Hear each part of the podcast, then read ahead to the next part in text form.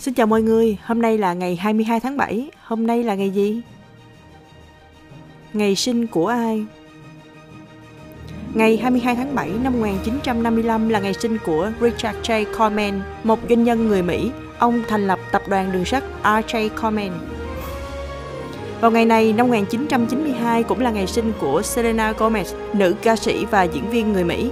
Năm 2017, Gomez đã bán được hơn 7 triệu bản album và 22 triệu đĩa đơn trên toàn thế giới theo Billboard.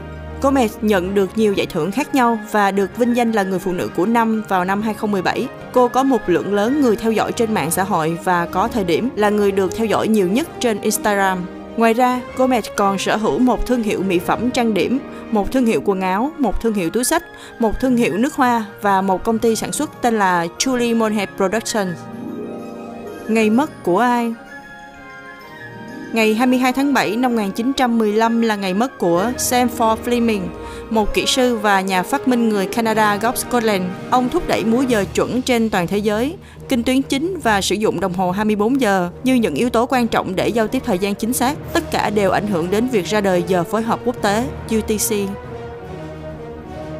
Cũng vào ngày này năm 1932 là ngày mất của Bạch Thái Bưởi. Ông là một doanh nhân người Việt đầu thế kỷ 20.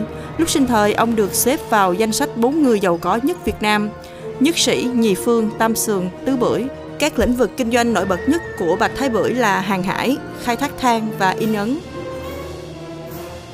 Sự kiện Ngày 22 tháng 7 năm 1947, Hội nghị quốc gia tự trị Ấn Độ đã họp thông qua quốc kỳ, mẫu thiết kế quốc kỳ vẫn được sử dụng cho đến nay.